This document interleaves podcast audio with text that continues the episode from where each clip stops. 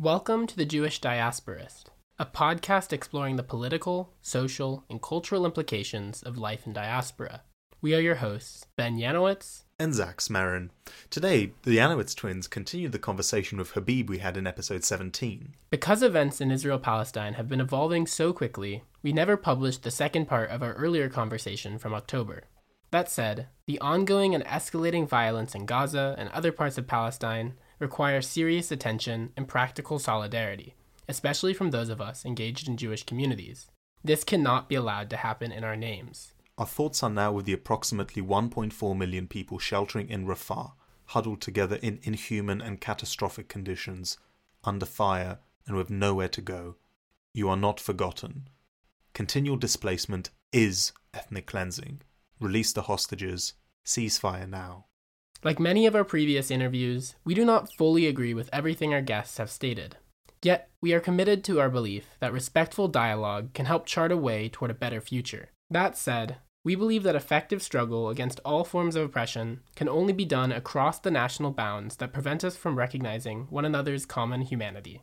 Thank you so much to our new patrons. Your contributions are really crucial to allowing us to continue producing this podcast and organizing to develop a thriving Jewish left media ecosystem. If you aren't yet a supporter, we truly appreciate every single donation, especially in this first year of our work. Thank you so much, and we hope you enjoy the conversation. We're all free. You are not my enemy. In our pain and in our grief, border walls won't protect me.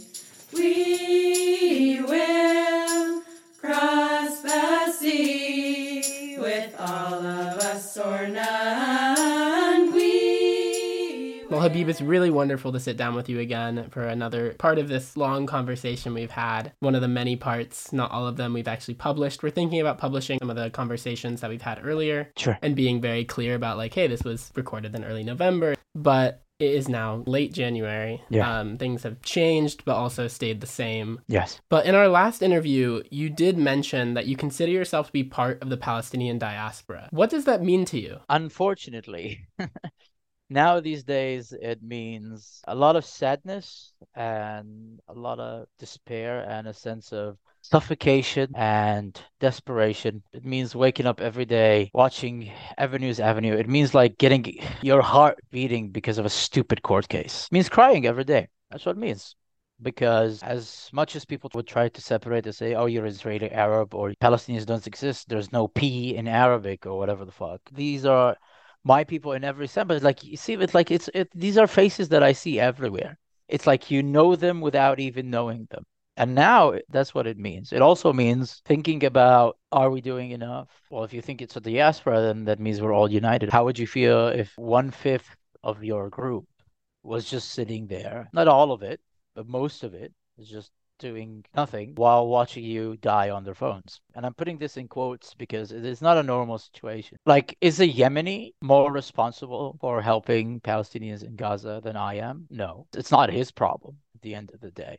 Well, I think it's all of our problems for humanity, but like, let's be real. There's no question that I am more affected because this is personal. It's been scary, and today that's the only meaning of diaspora that I think about. But for the future, at some point, I'm hoping that as a diaspora, we start to lobby for our cause and actually, I'm here looking at the Irish example mainly because we know how powerful the Irish diaspora is or was in helping get a free Ireland. And I'm hoping we can learn from their example because we share a lot, unfortunately. That's the situation these days. Yeah, you say diaspora in a sense means unity across geographic yeah. dispersion. Yes. And I think that's a really important way to understand diasporism because we've, in our conversations, talked a lot about a diasporism that is fully centered in the places we live. Mm-hmm. and that is something that I think we as Jews have a lot of privilege because we have freedom of movement historically. But a lot of us Ashkenazi Jews in the US who mostly have ancestors who came to the United States between the 1880s and the 1920s, we were lucky in that there weren't these really punitive border regimes that prevent immigration. But the modern border regimes were largely established to prevent Jews from immigrating. Now, when you look at Palestine in particular, Palestinians don't have right to return Yes. unless you are one of the lucky few like yourself who have Israeli citizenship and can live in the 48 borders. True. Most Palestinians don't have that right and are expressly denied it. So I think it's very important to think about what is the goal of a Palestinian diasporism. It's very concretely a free Palestine, Yeah. but is that largely about freedom of movement and like reparations? What does that look like to you? Like, the, what is the goal of a Palestinian diaspora politics? Yeah. So today, Palestinians are split into different areas, and there's unfortunately a hierarchy of suffering. I think the ones who are least discriminated against or face the least amount of discrimination would be the ones who live in countries that they have citizenship, you know, maybe somebody in the US or Canada. Or even Chile. There's a large Palestinian community in Chile. You know what? Yeah, actually, Latin America more because in the US, if you support BDS, you can't get hired as a teacher or whatever because, of course, right? Freedom of speech, unless it's about the state of Israel. But then I think we would have my group. So this is Palestinians who have Israeli citizenship because we still face significant challenges from the state, whether it is in airports or whether it is with interactions with police or whether it's when we are arrested but it has to pretend that we have certain rights because we still have that stupid ID. However, I see, and this has been spoken about by a lot of people who care about the issue of constitutional rights, there has been a downgrading of the rights that we have. So this citizenship is very fluid, and not in the good context or in a really bad context. Depending on the geopolitical situation or in, on the mood or on the political situation, you can be downgraded after that, we have East Jerusalem, about 360,000 people who have some sort of a residency, but not really, and they face a lot of discrimination. Then we have the West Bank, have to deal with settlements, and then we have Gaza. And then this is a very significant point. There's also millions in Jordan, in Lebanon, in Syria. They don't have citizenship in those countries for a reason. They want to go back home, right? and they are refugees that have been there for over 75 years and they are living in horrible conditions. So for Palestinians, the issue of diaspora is the idea that they want the right of return. That is the main thing. Is everybody going to go back? Obviously not, right? Some people have built their lives abroad, specifically abroad. People, let's say in Jordan, in Syria, and Lebanon, living in refugee camps, like really, really, really poor conditions. It's going to be tough for them. But if you don't have the right of return, what does that mean? It means that Palestinians abroad are going to still face the horrible conditions they have. But they say, well, let them integrate in those countries. Well, what if they don't? What if you want to go back to your ancestors' homeland? You know, that's the place you deserve to be there. But then also, that means that we still are okay with what is happening in Gaza, even before October 7th. This was a 2.3 billion people under a siege that's gone for 16 years. And then what it means about the West Bank, it means, oh, we just continue building separation walls, building settlements, taking lands and pillaging and burning and killing cattle. And like at some point, it's going to get to that boiling point. The problem here that it doesn't end. So I think the mission of the diaspora is to end it. And when I mean end it, to end the Zionist project, have a right of return. And, you know, I'm hoping that I'm going to see that within my days on this earth. I think I will. I have faith I will, but it's going to be difficult. But as a diaspora, there's a lot of them that are in privileged situations. And I think if we coalesce and focus on a very, very singular common goal, not to care about secularism or religion or anything else. No, after you have the right of return, then you become a group that has a lot of disagreements, you know, on LGBT issues, on women's rights, whatever, and we can solve them and we can talk about them. We can try to work it out. But up until then, we should have one main issue that is our focus because none of us are going to be free until all of us are. We have a lot of Jewish listeners who might hear you want to end the Zionist project and not have a lot of clarity about what that means. Could you just say a little bit about what that means in regard to the potentials for coexistence beyond Zionism and like a settler colonized relationship? And Habeeb, you mentioned that Palestinians don't have the right of return, but when you look at the state of Israel, Jews across the world do have the right for return. And so when you talk about the end of the Zionist project, do you imply that Jews shouldn't have the right to return there, or should there be a more pluralistic system that allows people, you know, all over the world the right to move? Or how do you see that intersecting? For me, it's very simple. So your ancestors are from there, you can't go. But if somebody just converts to Judaism and who has no connection whatsoever, like there's a the case they were speaking about an indigenous Mayan, poor guy. He converted, he came to Israel, they put him in a combat unit, and now he died in Gaza. He was an indigenous Mayan from the Maya region in the Yucatan Peninsula in Mexico, if I'm not mistaken. And so obviously people who have ancestral connections to this land they should have the right to return. If they want to come back, they should. Number two, it has to be reparations. And number three, to end this hierarchy, you have an Ashkenazi Jew, and then you have the Mizrahi Jews, and then you have the Ethiopian Jews, and then immigrants or refugees from other countries who are not Jewish, but who are not Palestinian. And then you have the different groups of Palestinians all the way in that. That all has to end. No, if you are a Jewish person or any person and you want to immigrate to this state in historic Palestine, and you do it like a normal person would do, whether you come as a refugee or you come as like an immigrant. That should be fine. And this is one of the big issues about the aliyot, the Jewish migrations that came before. In the beginning, it was just normal. You have a Jewish neighborhood, and it really was not that big of a deal. But then the minute that immigration becomes militant, and this is the tower and the wall, right? No normal immigrant. Like imagine if a Mexican shows up in the US, goes to a hill on top of a small US town, and starts building a wall and a tower. Like, what do you expect is going to happen? That is not how you immigrate. No immigrants do that. That was not a normal thing of, oh, we are refugees, we want to run, we have a safe refuge. Because the Muslim world was a safe refuge for Jews, especially around the Holocaust. And instead, we have this hostility, the idea that God bestowed upon us this land. And no, we have the right. Not really. So any person can immigrate to Palestine as long as he does it either as a refugee or as an immigrant. We would welcome them with open arms. But if you come and you want to steal other people's land and use force, then obviously you're going to be opposed. So would you say that your anti-Zionism is intrinsically part of like a broader politics of internationalist transformation and the restoration of the free right to migrate and live where you would like to live? 100%. Because that would be very hypocritical, right?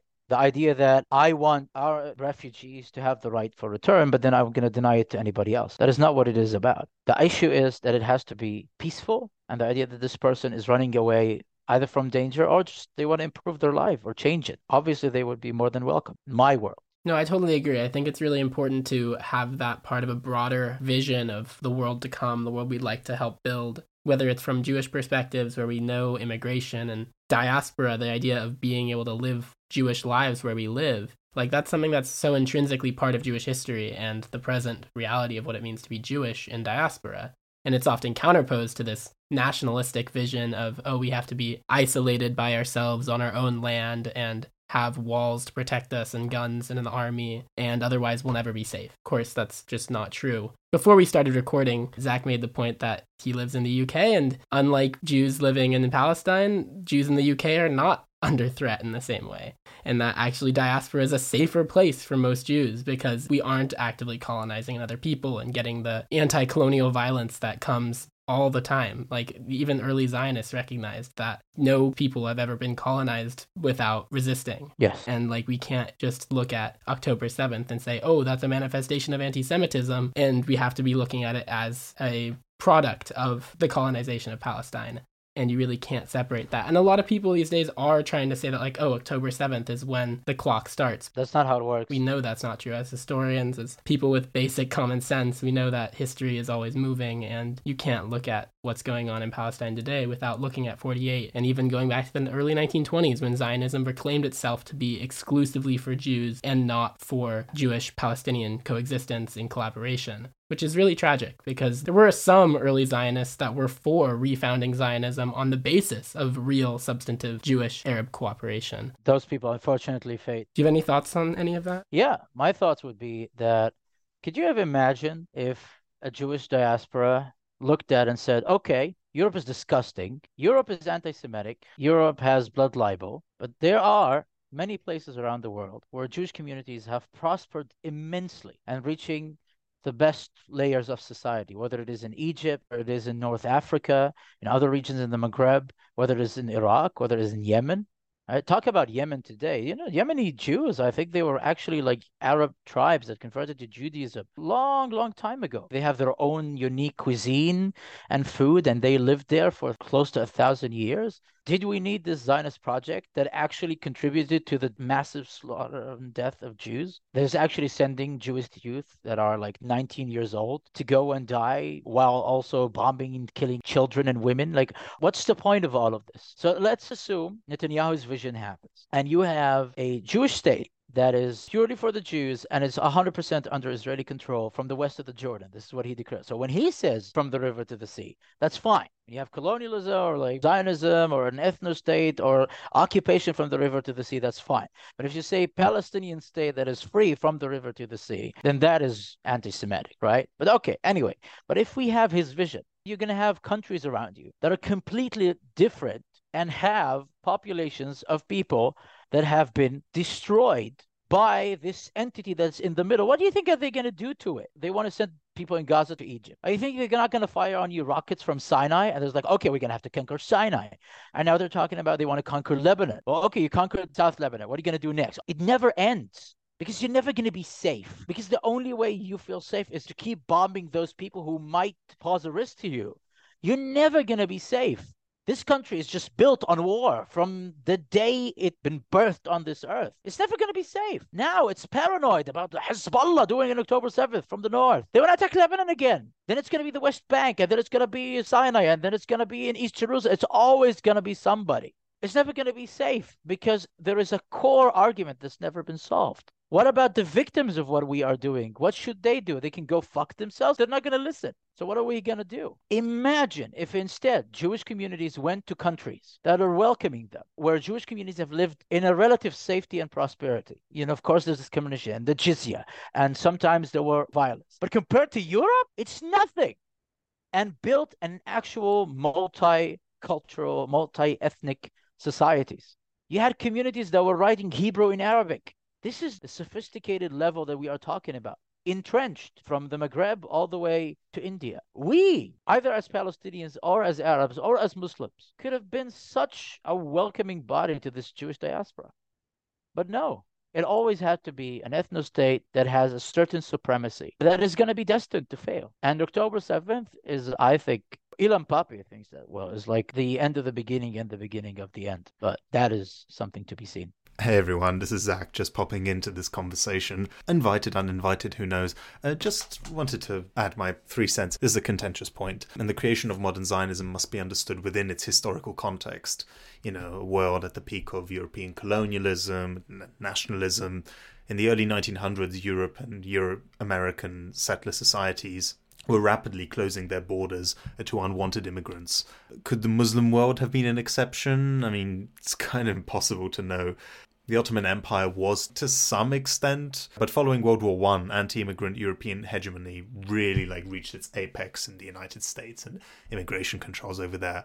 And ultimately, a world that allows for diasporous self-determination to thrive is likely only possible with the creation of a, of a socialist world. And even then, there's a lot of other struggles that would have to take place. So I think we can all agree that the Zionist project has been an act of violence towards Palestinians in Palestine and has also shaped Judaism in a way that's made it very nationalistic, has made it apparently anti Semitic to advocate for Palestinian freedom, even though there is no logical reason that to advocate for Palestinian freedom is a threat to Jewish safety, unless we're assuming that Jews can't be safe in the world, but also in Israel or Palestine without the elimination of Palestinian life. Yeah. Ben and myself are both from the United States, a country that's had a long history of settler colonialism and genocidal violence. And within this space as Jews, you know, trying to feel at home in Los Angeles, in California, or wherever we find ourselves that isn't Israel, we are a minority. We're part of a larger community that isn't predominantly Jewish, though we might also have Jewish communities. And we have to find spaces of solidarity. And this is where I want to return to diasporism as a concept because Jews living in diaspora and Palestinians living in diaspora can find common cause, at least on the left right now, because we all recognize the amount of violence as not just a violation of international law, but also a violation of Jewish law my question for you is how can common diasporist politics be used as a place to foster cross cultural solidarity? And in your own life, how have you found cross cultural solidarity with Jews, with other people? You mentioned Ireland and the Irish diaspora. What do you see the role of politics in diaspora in relationship to a common project of human liberation? So I just want to make one note before I answer your question, because your point was really great. How to make Jews safe was through this idea of having a Jewish state in the middle of the Middle East. But I find it amazing that today there are 100 Jewish lives in the Gaza Strip, and 60% of Israeli Jews say that they were not willing to release them in exchange for a ceasefire. 1,200 people died on October 7th, according to the Israeli state, who were civilians. Out of those 1,200, we now know there's a significant portion that have been killed by the Israeli army and the Israeli police using the Hannibal Directive, firing at people without knowing who they are, using tanks to fire houses filled with hostages. Now, every single day, we found more and more people who were Israeli civilians were killed by Israeli forces. So, how is this keeping Jews safe? And also, if you keep telling people that if you criticize Israel, then you're anti Semitic, and then the world sees what Israel is doing in Gaza and it's genocide, then people are going to believe you. And they're going to start, okay, so if I am mad at Israel, what am I going to do? Am I going to go and attack a U.S. embassy which is funding Israel? No. It's going to be so easy to just go and attack a synagogue or a Jewish school because you told them that Israel equals Judaism. This is what you told them because if I attack Israel, I'm attacking Judaism.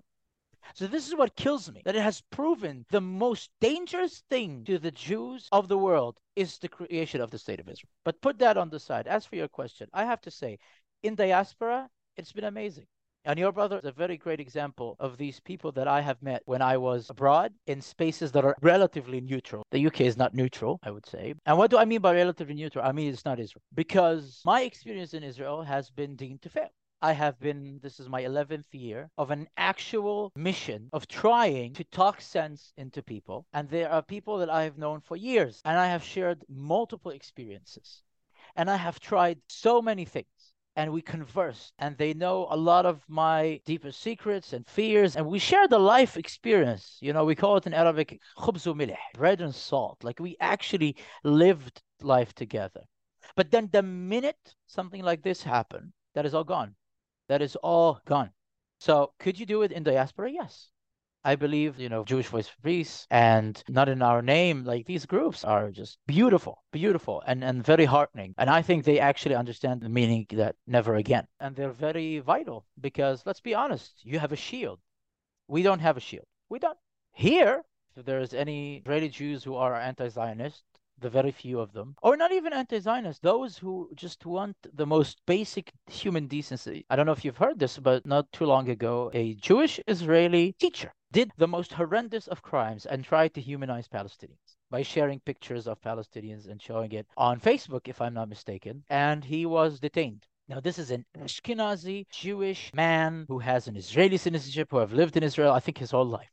And even his like they got him out, and his students started booing him and telling him he's a son of a bitch because his brother is fighting in Gaza for his freedom of speech. Sixty percent Israeli Jews are against a hostage exchange if it means a ceasefire. But then somehow 57% of them are in favor of the parents protesting for the government to bring back their children. You oppose the only way to do it, but you would allow them to complain about it. This is the illogical meaning. Honestly, I have been on this mission for over 11 years. I have lost almost everybody. I have no Israeli Jewish friends who are not anti Zionist, so this is very critical. Left, there's only one or two. And the way that those relationships are left is basically by ignoring each other for this duration because it's been horrendous in the diaspora, it's crucial. Here, it's going to be difficult in the diaspora as well, but it's crucial. And I think a lot of people may change their minds. Here, I think it's futile. I think at this point, it's counterproductive. We don't have kumbaya. We have a supremacist group. And I mean that in every sense of the way. The way that they can be angry, the way that they can retaliate. If I do the same things And now even the Ashkenazi Jewish man is being targeted for that. What should a Palestinian do? So Unfortunately, it's been unsuccessful because that's not how you solve a colonial conflict. You don't go to your colonial overlord and you beg him to stop. Never happens. Not through the Knesset, not through voting. The people we voted in, Mansour Abbas, at the beginning of the war, he said Hamas should give up their arms. This is the creation of this movement. You can never appease them. Appeasement never works.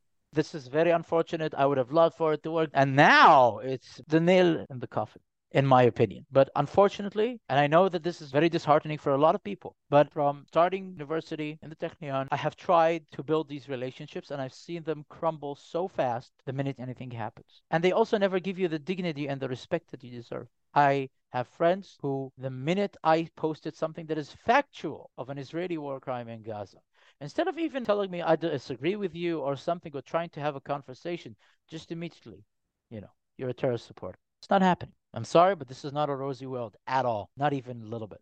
Yeah, I mean, we've talked about this a lot between you and I, Habeeb, and I totally hear what you're saying and how difficult it is to build real solidarity, even just through relationships. You could have years and become really good friends, and then the moment you have a crisis like this, all that relationship goes out the window, and all of a sudden they see you for nothing more than your ethnic identity, which is really disgusting. And it really shows just how superficial the world of hatred and tribalism really is, because it doesn't matter how you know the person for who they are, it's just about which side are you on in this moment. It's really, really, really sad to see. I do think there is truth to the fact that diaspora is a place where we can build these relationships. Like, if our Jewish identity is not grounded in a national identity, then we don't necessarily see our safety bound up with the safety of the state. And I think a lot of Israeli Jews have a hard time having a Jewish identity that isn't grounded in that national sense of belonging, which I think does speak to the importance of a diasporist Jewish identity, but it also speaks to the difficulty of trying to foster that in Palestine, Israel.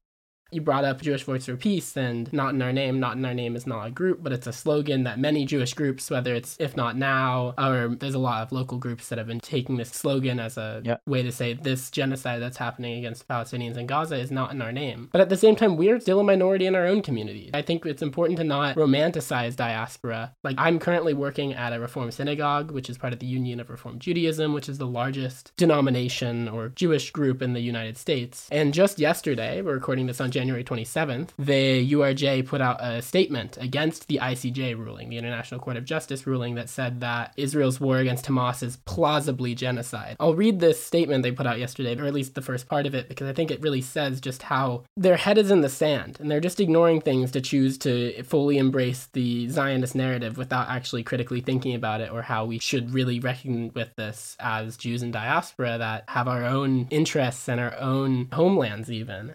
And the URJ said that the ICJ's decision today, finding that Israel's war against Hamas is plausibly genocide, is gravely disappointing. The ICJ has done a disservice to those around the world who are truly victims of genocidal regimes, acting with intent to destroy, in whole or in part, a national, ethnic, racial, or religious group as defined under international law. And then it goes on to say the war Israel is currently engaged in is against Hamas, not the Palestinian people. And I saw this actually from a grassroots movement largely been organized over social media called URJ Ceasefire Now. And they pointed out this disappointing and upsetting statement from the URJ that's saying that that what Israel's doing is not intending to destroy Palestinian life. It's a lie. A full lie. Like, you cannot see what's happening in Gaza and listen to the genocidal rhetoric of Israeli politicians and say that they're not intending to destroy the Palestinian people, at least in part. Yeah. Because they are actively doing that every day Excuse me. I'm going to respond to this ICJ thing because I've been writing about this. So I, I have a few things to say about this. Number one, this is the classic. Who are going to believe, me or your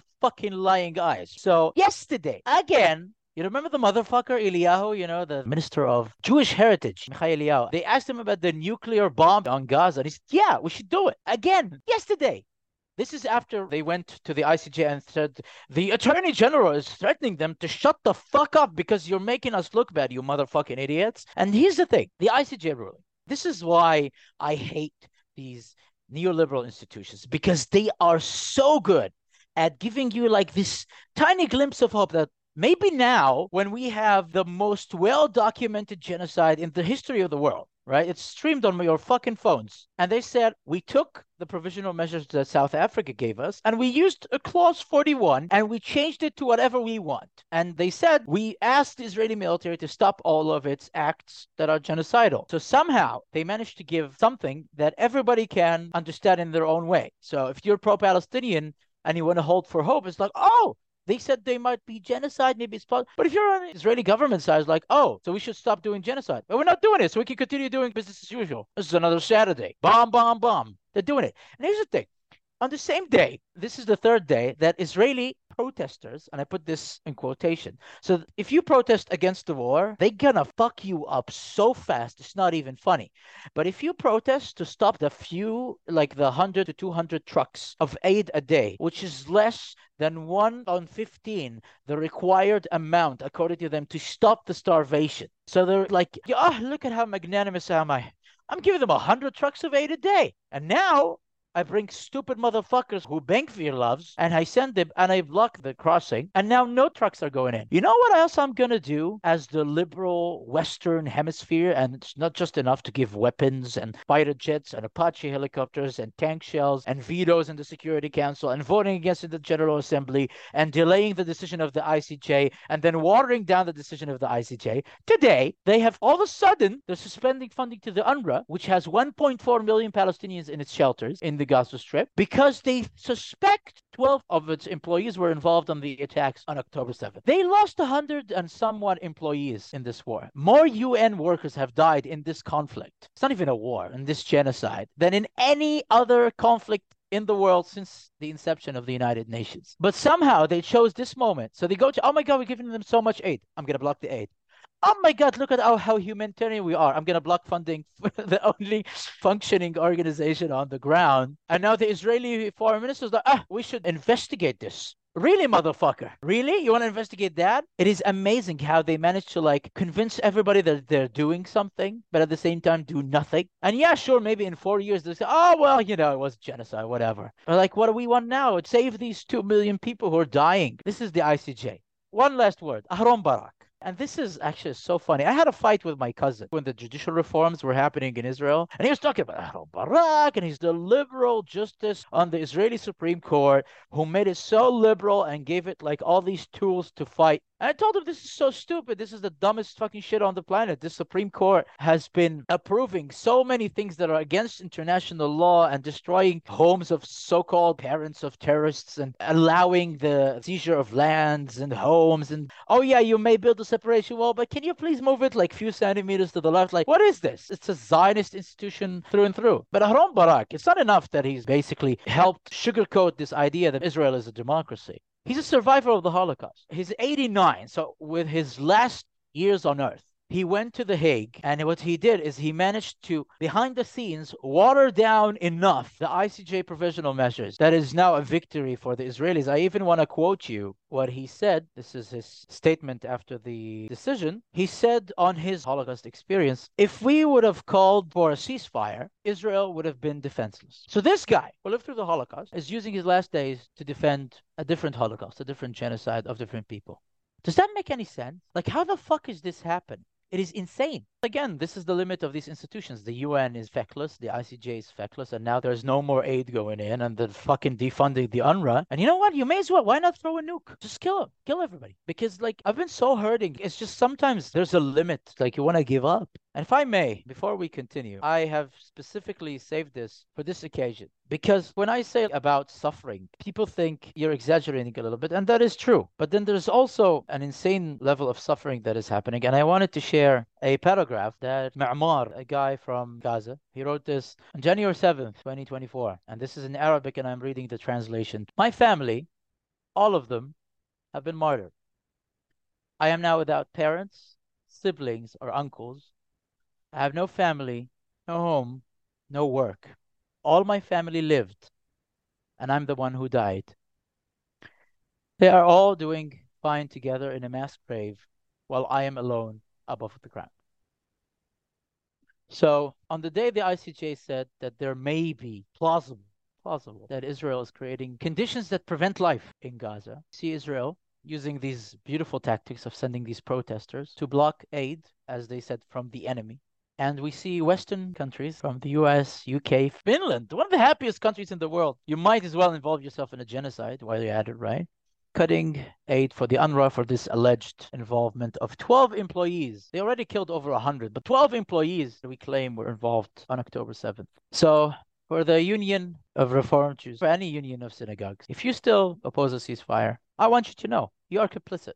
The blood of these people is on your hands and I hope they haunt you until the rest of your days. I think what you're saying has a lot of truth in it, and at the same time, a lot of Jews hearing what you're saying will say that that sounds like victim blaming. And at the same time, these institutions are complicit. I mean, I'm working in a synagogue that on the regular is having events like they were just sent out an email the other day that said moral courage pro Israel advocacy in your learning community. It's trying to argue that it takes moral courage to stand up for Israel. Why are they putting this out here rather than having like a real substantive dialogue about the actual crimes against humanity that are taking place? There's just a consensus that Jews should be supporting Israel in this moment. And they're acting like this is the case when there is fierce debate going on within our community that is really difficult to be on the left of. It's very easy to be like, oh, we're supporting Israel because all the mainstream communal institutions are. And it doesn't take any fucking moral courage to have that. It takes moral courage to stand up against this consensus. And it's really hard too because you feel pushback. There are people with Israeli families in our communities that are very, very, very fiercely pro Israel right now. And exporting this nationalistic narrative and vision into our communities and making that the common sense consensus because they're like, oh, you've never, you haven't lived there, you don't know what it's like. But it's like, well, we can still have a valid point even if we haven't lived there. Many of us have been there and visited and seen more shit than they have in terms of how Palestinians are actually treated in this land between the Jordan River and the Mediterranean Sea. Yeah, but what do you want? This is a very important question. Do you want the safety of your families in Israel? If you don't do peace, how are you going to get that safety? This is the Israeli saying, What does not work with strength or with force works with even more force. Really? So how come after 75 years you have the day where most Jews have died since the Holocaust? How come anti-Semitism is on the rise? How come? And they're making the mainstream narrative that like October 7th actually proves why we need Israel because it's just an anti-Semitic crime and it's bullshit. But you've been trying the same recipe since 1948, you motherfuckers. Okay, you bombed it. But what else? What's next? There's nothing. There's no correlation of thought. What about your families that are now hostages? Did you want to save them? They're killing them. They killed 27 already that they admit to. Jewish Israelis, they are killing them. They're bombing them. If you ask those, they got released. They're saying we were afraid the bombs were hitting us on our heads. Because, of course, a bomb doesn't look at your passport before it kills you. They killed their own. It's like if we want everyone to be safe, then you should be asking not for, for a ceasefire, for a permanent peace solution right now, because your families in Israel are going to be threatened, not just Palestinians.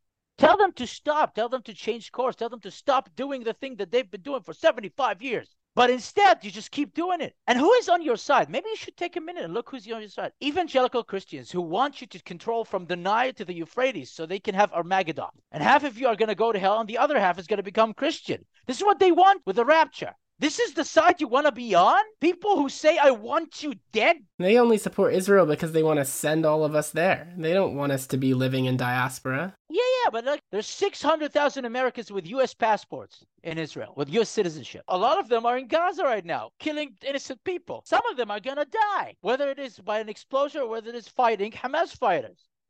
What do you think is going to happen?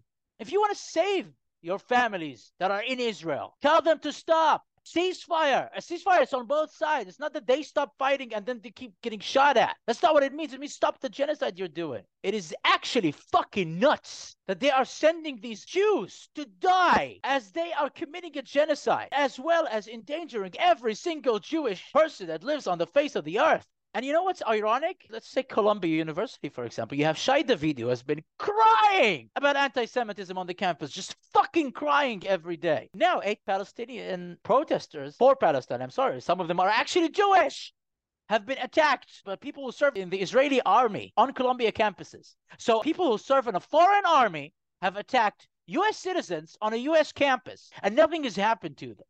And Shai Davidai is still crying about it when these Zionists attack Jewish students in Columbia. We have a six year old Palestinian who's been killed. We have people who are losing their jobs left and right and being discriminated against. They are losing awards. And we have university students who have been shot in Burlington, Vermont. This is what they're doing for wearing a keffiyeh. You're endangering everybody. If you care about Jewish safety, call for a ceasefire. Stop what you're doing. If you care about your Israeli families, stop what you're doing. But if you want to continue and support a supremacist Jewish state, then know that you're in a league with the most anti Semitic motherfuckers on the planet. And they want you all to go to hell. And the other half, they want you to become Christian. This is what they want. And if you're in a synagogue and you care about the Jewish religion, stop. A lot of your loved ones are going to die for it. And my loved ones are going to die for it. For what?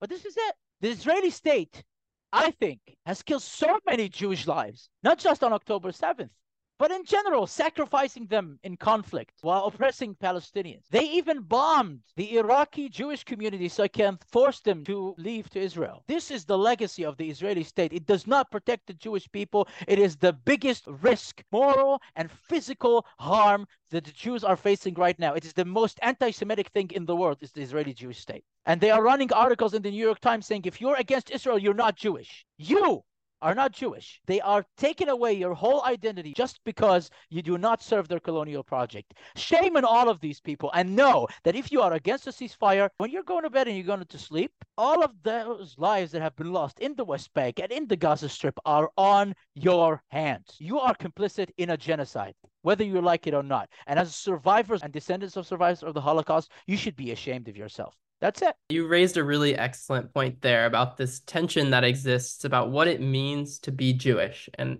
whether or not Jews are a nation. And, you know, if you're a Jew who doesn't see themselves as essentially included within the nation of Israel, then we might as well not be Jewish at all, as some writers for the Jerusalem Post have been saying. But, you know, the common idea of what a nation even is is like a 200, 250 year old concept. It's not that old. Judaism as a people exists way way longer and has a much deeper history than that. And within zionism we can see the transformation that's been ongoing about what it means to be jewish. And i want to turn this a little bit more towards your palestinian experience and what if there are any tensions does it look like to be a Palestinian diasporist or to be supporting Palestinian nationalism? And if those aren't necessarily at odds with one another, how do you maintain cross cultural solidarity and how do you imagine we can move forward and bring about real lasting peace? So, I think without actually having an end to the Zionist project and having a free Palestine,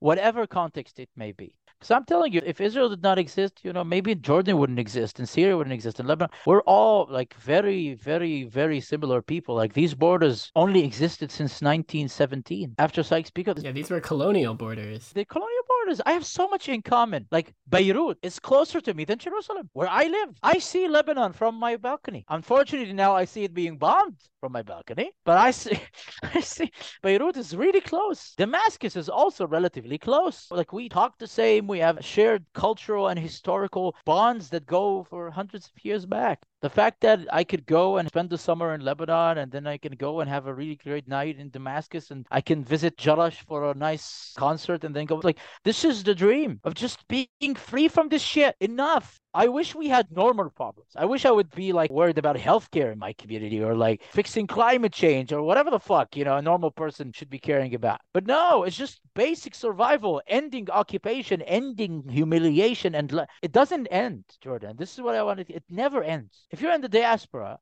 a Palestinian diaspora and you're actually outside of the Middle East. For you, it's like your family and your relatives and your own people being hurt. But then if you're in the refugee camps, your life is shit every day. Whenever anything happens in Syria and Lebanon, all of a sudden, all of the refugee camps, the Palestinian refugee camps, get swallowed in this mumbo jumbo, just like what happened in Syria when ISIS attacked. By the way, another thing Hamas, ISIS, Hamas fought ISIS in the camps in Damascus. Like, stop, stop. It's just so stupid. I hate this.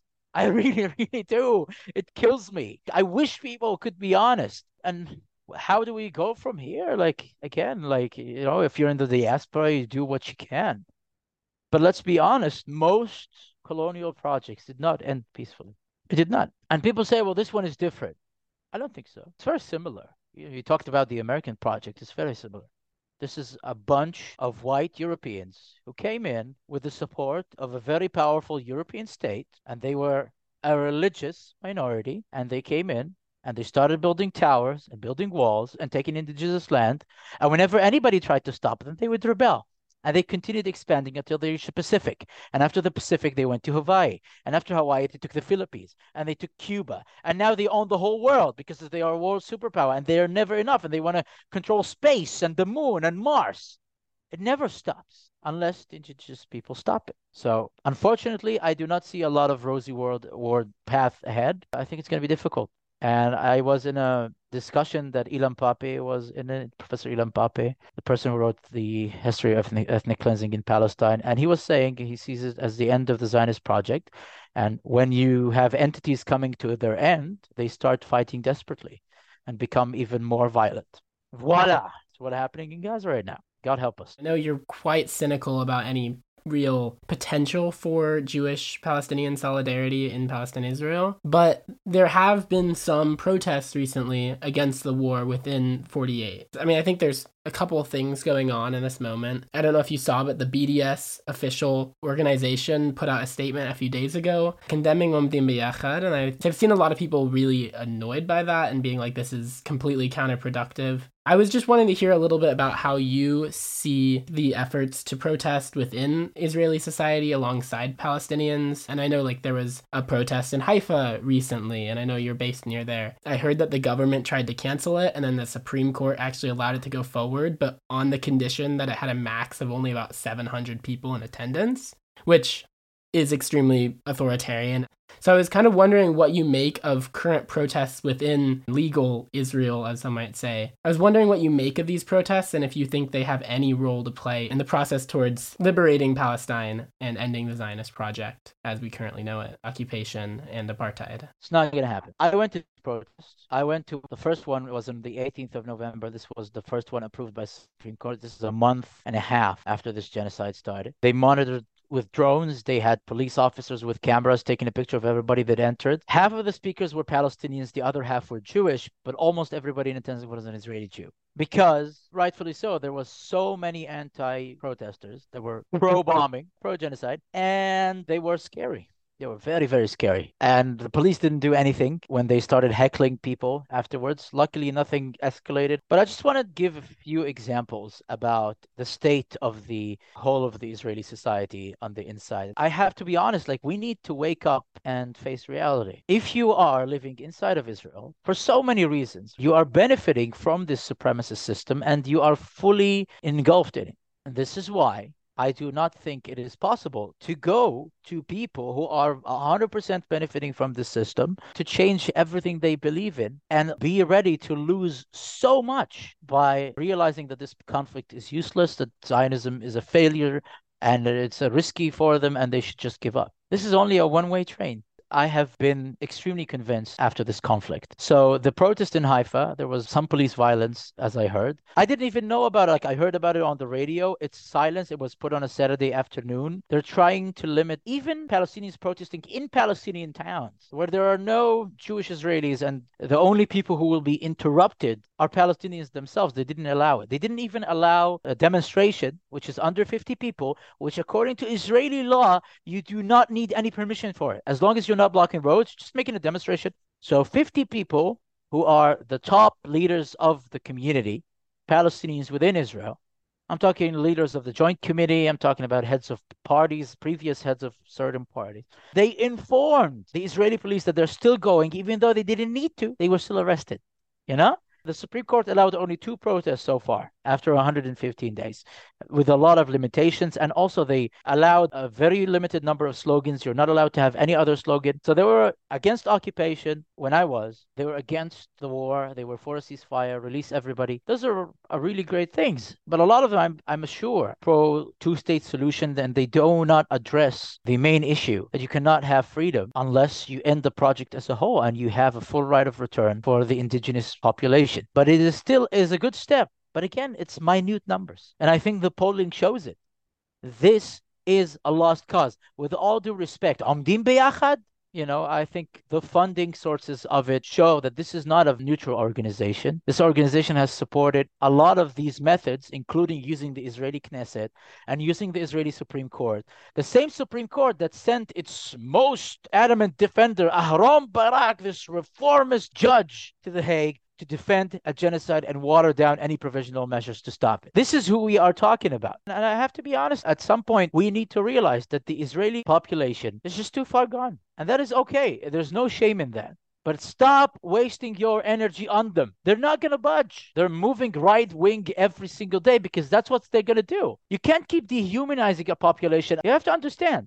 Kahana who was supposed to be this outlaw and a terrorist in 1994 when I was born, 30 years today, his party, Ben Gvir, is now one of the third largest party in the Knesset.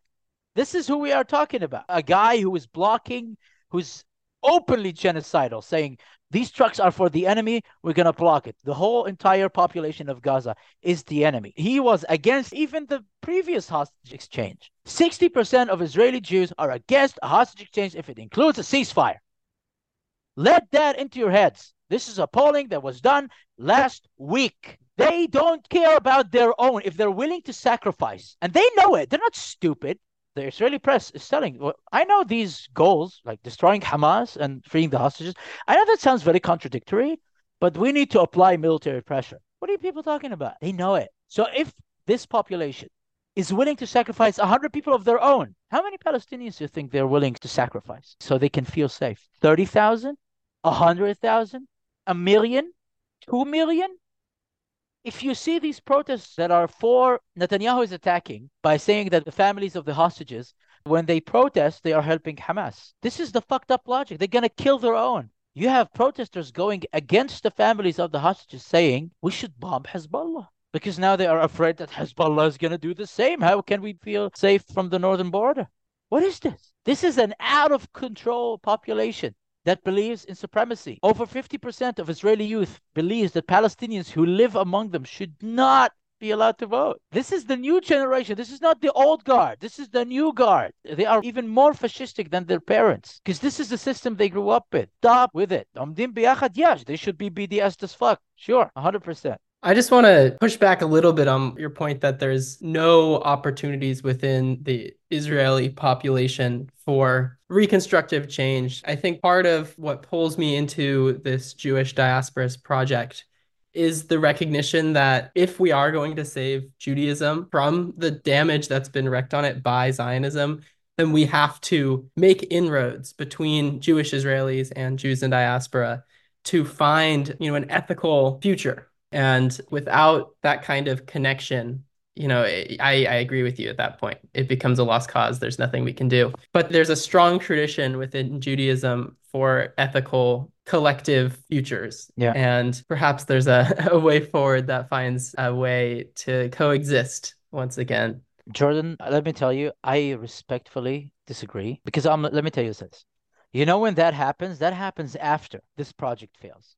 Because then you know, you're going to have a lot of Israeli Jews who are lost, who don't know what to do because they lost their Zionist identity.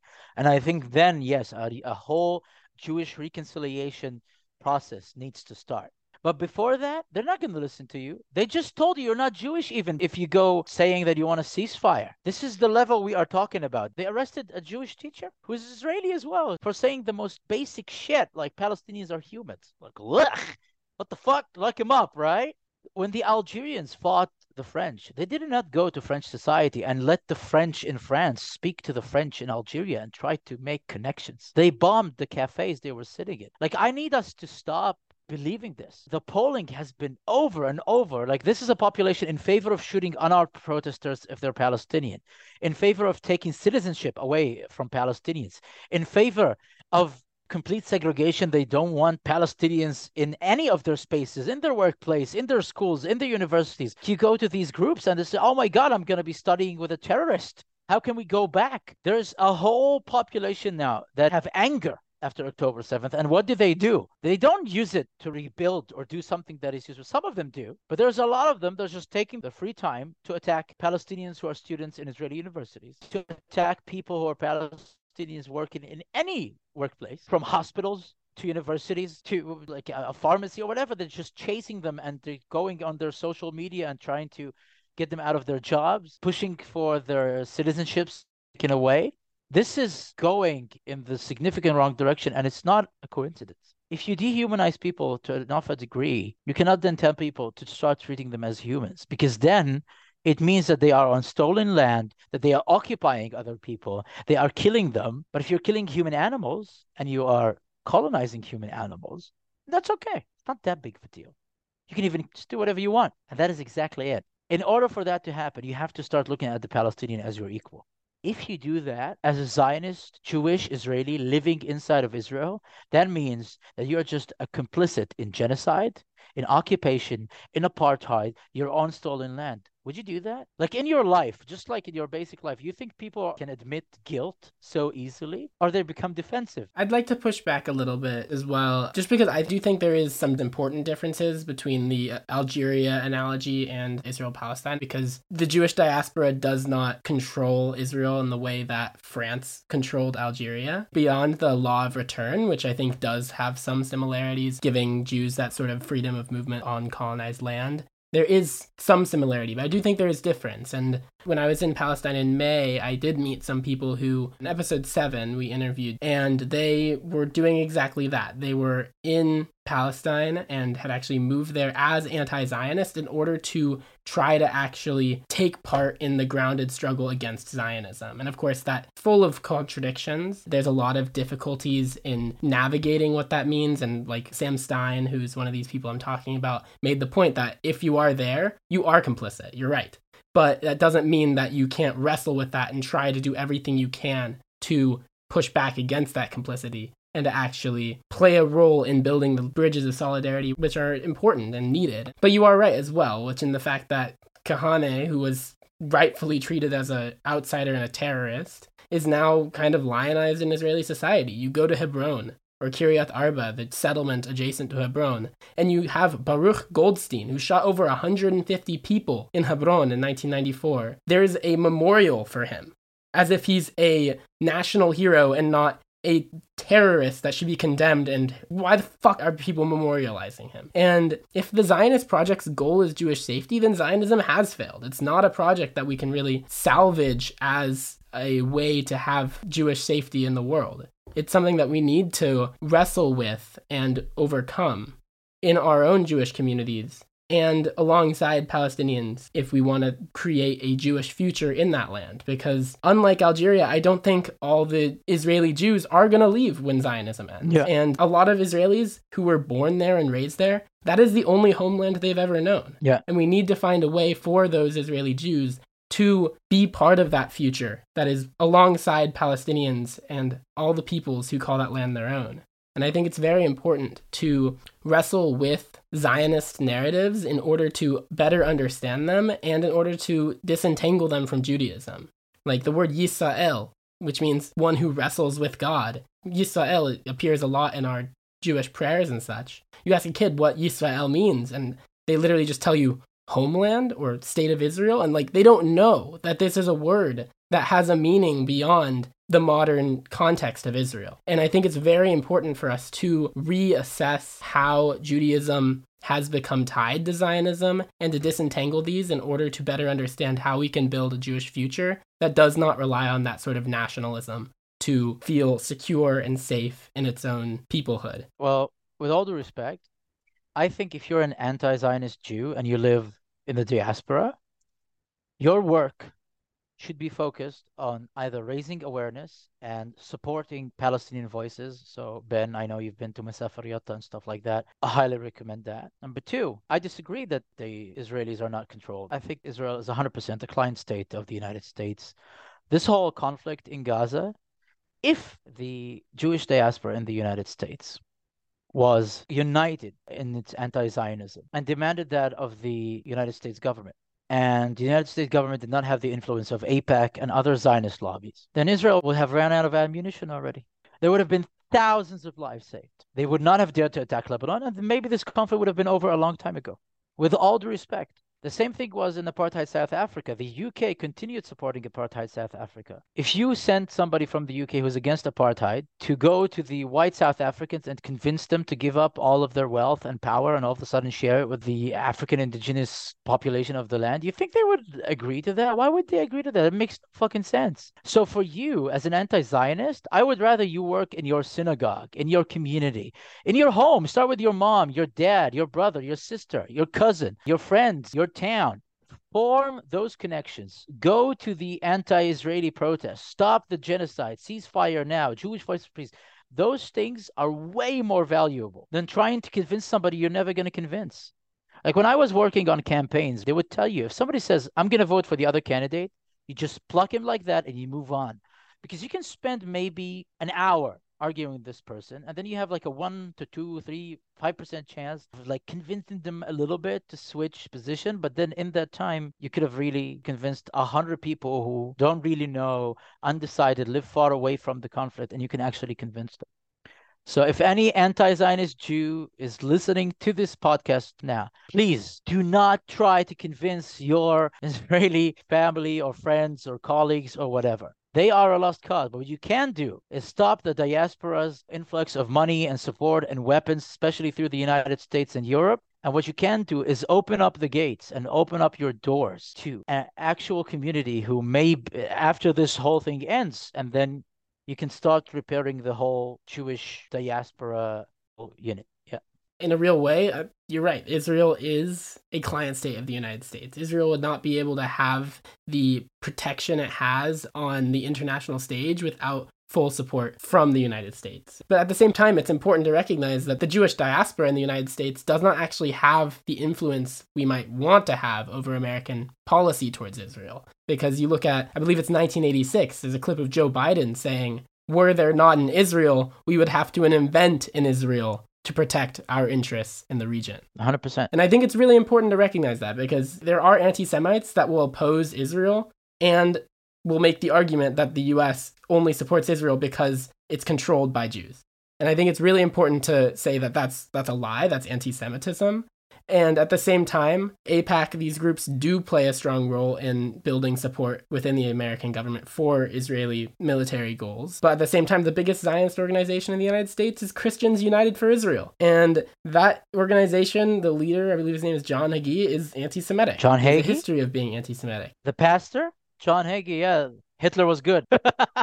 that guy. Yeah, exactly. And, and it's horrifying. And it's really important for us to be able to have a Jewish diaspora that can speak for itself, not based in any one place, but for the Jewish future that is bound up with the collective liberation of all people. And of course, that cannot be accomplished without standing side by side with Palestinian liberation as central to it. Because if Jewish liberation is bound up with a Jewish supremacist project, then we will never be able to be standing alongside humanity at the end of the day. And if we can end on this, I don't know if this is a Martin Luther King quote or maybe it's Malcolm X, I don't remember. But he was talking about the Southerners, right? This is during segregation.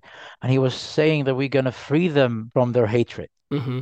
And I think this is the same if you are an anti-Zionist and you live abroad, do not try to convince the Israeli Jews who are living inside of Israel because it's going to be very difficult. Use our resources in more efficient ways in your own country or try to boost Palestinian voices, BDS, the. And by freeing Palestinians and by doing Palestinian liberation, I think it's going to bring Jewish liberation to a lot of these Zionists who have to live in hatred, who live in a country that has high poverty rates, who are paying a lot of taxes but get no services because a lot of their taxes goes to settlements, to war, and just killing of people. And at the end of the day, for what? So they can get killed in attacks or they can be sacrificed as pawns while killing children in Gaza. I don't think that is really good for any Jews either. No. Being left in the fear and hatred and being scared of being attacked from every corner all the time. You don't feel that way. You don't need to feel that way. Palestinian liberation is Jewish liberation. We're going to liberate them from their hatred,